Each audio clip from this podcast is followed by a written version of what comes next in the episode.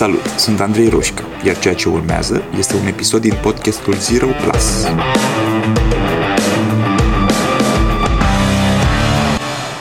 Una dintre pasiunile mele din ultimii ani este să colecționez și uneori să asamblez și să pictez soldății, figurine din white metal.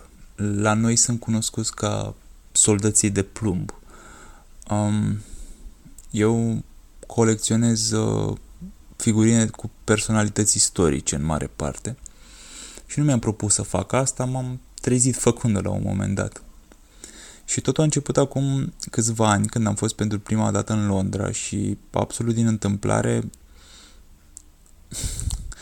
Hai să ne prefacem că s-ar putea vreodată produce ceva absolut din întâmplare, ok? Deci, absolut din întâmplare, am ajuns în Covent Garden, apoi în uh, Jubilee Market și m-am oprit la standul numărul douăzeci și doi, Antonio's Traditional Games, care arăta absolut incredibil și copilul din mine a rămas așa brusc fără aer și deși eram grăbit, m-am pierdut pe acolo mai, mult mai mult timp decât credeam că am. Am cumpărat un general din al doilea război mondial și am rămas cu gândul la alți zece probabil. Și de atunci, de câte ori ajung în Londra, pentru primul lucru pe care vreau să-l fac este să mă asigur că am timp să ajung la Unit douăzeci și doi, la Alessandro, de unde mai plec cu câțiva soldății, cu câteva figurine întotdeauna. Tatălui Alessandro a deschis magazinul în nouăsprezece șaptezeci și cinci, în același an în care a fost deschis uh, marketul, iar Alessandro a preluat business-ul câțiva ani mai târziu, când a murit uh, tatălui. Și am scris din România de câteva ori să-l întreb ce a mai adus nou, apoi să-l încurajez să-și facă totuși un site decent sau să-mi trimită în România un Gengis Khan sau pe Churchill eventual. Și am tot schimbat mail-uri. Și zilele trecute am...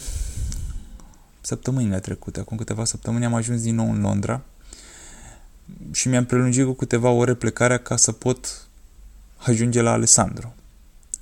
Am ajuns, am ignorat un spectacol care strânsese niște zeci de oameni în Covent Garden, am ignorat Best Ice Cream in the World, am ignorat foamea, toate ca să ajung înainte să închidă. Am ajuns acolo și era închis deja. Și nu venea să cred. Toate celelalte unituri erau deschise, doar al lui Alessandro era închis. Eram, na, am fost destul de dezamăgit, că nu-mi imaginasem că ar putea fi închis, verificasem programul. M-am, m-am gândit că aș putea să revin a doua zi, deși era foarte din scurcă, puteam pierde, puteam pierde avion, aveam avion a doua zi. Și apoi am, mi-am făcut un pic de curaj și am întrebat la unitul de lângă. Do you have any idea why this is closed? No, man. Was it open yesterday? No, man, it's closed for good. It's not opening anymore. Și eram, what the fuck? Adică, it is not opening anymore. De, de ce n-ai închide Alessandro magazinul? Um, și parțial frustrat, parțial trist, că mă gândise, mă gândeam de o săptămână la momentul ăsta, um, știind că site-ul lui e încă vraiște și n-am ce să comand de acolo, am scos telefonul, am deschis mail-ul și i-am scris de acolo, din fața standului. Alessandro, what happened to your place in Jubilee Market? Where can I find you? How can I buy some great tin soldiers of yours? Sau ceva de genul. Și apoi am ieșit bezmetic, m-am uitat în stânga, în dreapta și îmi tot vâjeau prin cap două întrebări. Unu, păi și eu ce fac acum? Că doar asta, doar asta voiam să cumpăr din Londra, adică de restul nu-mi pasă. Și doi, cum naibii să-l închidă? Că nu pot să cred că după patruzeci și doi de ani a început să meargă brusc, foarte prost și a fost, a fost cazul să-l închidă, că era plin tot timpul acolo. De câte ori mă duceam, era plin. Și am făcut resemnat câțiva pași spre metrou și înainte să intru în, în stația de metrou, m-am întors brusc și m-am dus din nou la Unit douăzeci și doi și m-am dus la celălalt vecin, în dreapta. Excuse me, do you by chance know what happened to Alessandro's shop? Și zice, yes, it closed. Closed, but why? He passed away. Și m-a rupt în două. E... Doar îmi răsuna în cap chestia asta, că he passed away, he passed away, he passed away.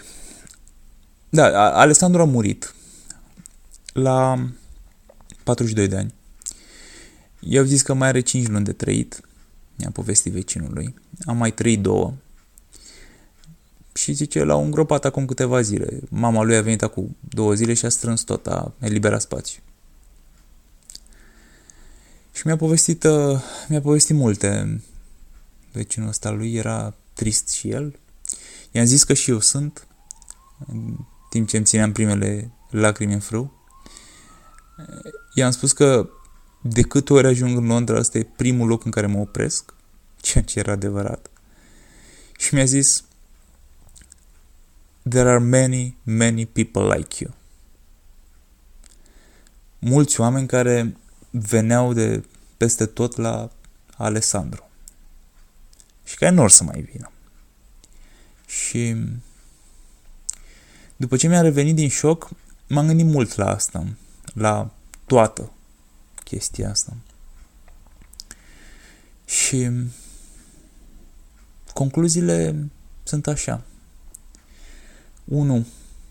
Sunt oameni, există oameni, care făcându-și treaba și atât, au un impact asupra vieților altor oameni. Un impact major. Am plâns că a murit Alessandro, ok?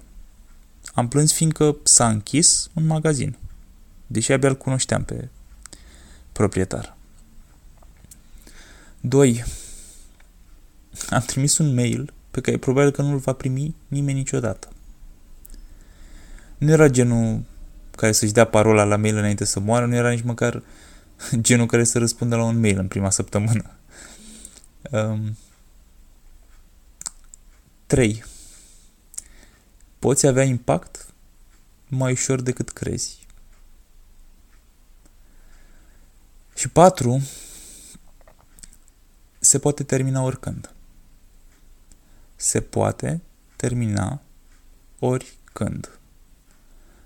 Nu ai tot timpul din lume, nu o poți face mâine, nu te poți apuca să faci ce îți place peste un an după ce faci niște bani. Grătarul ăla cu prietenii nu e mai ok la toamnă că e mai răcoare atunci. Viața fiecăruia dintre noi se poate termina oricând.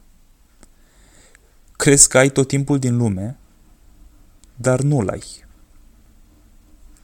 Și poate una dintre cele mai importante întrebări este ce poți face acum, în momentul ăsta, ca ziua de astăzi să fi contat.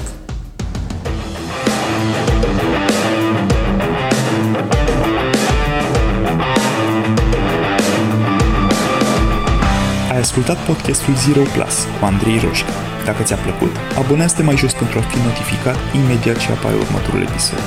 Și dacă treci printr-o perioadă în care te simți blocat sau pur și simplu vrei să accelerezi, intră pe site-ul zero plus punct ro pentru a face următorul pas. Iar până data viitoare, nu uita că a ști nu-i suficient, ai nevoie să acționezi.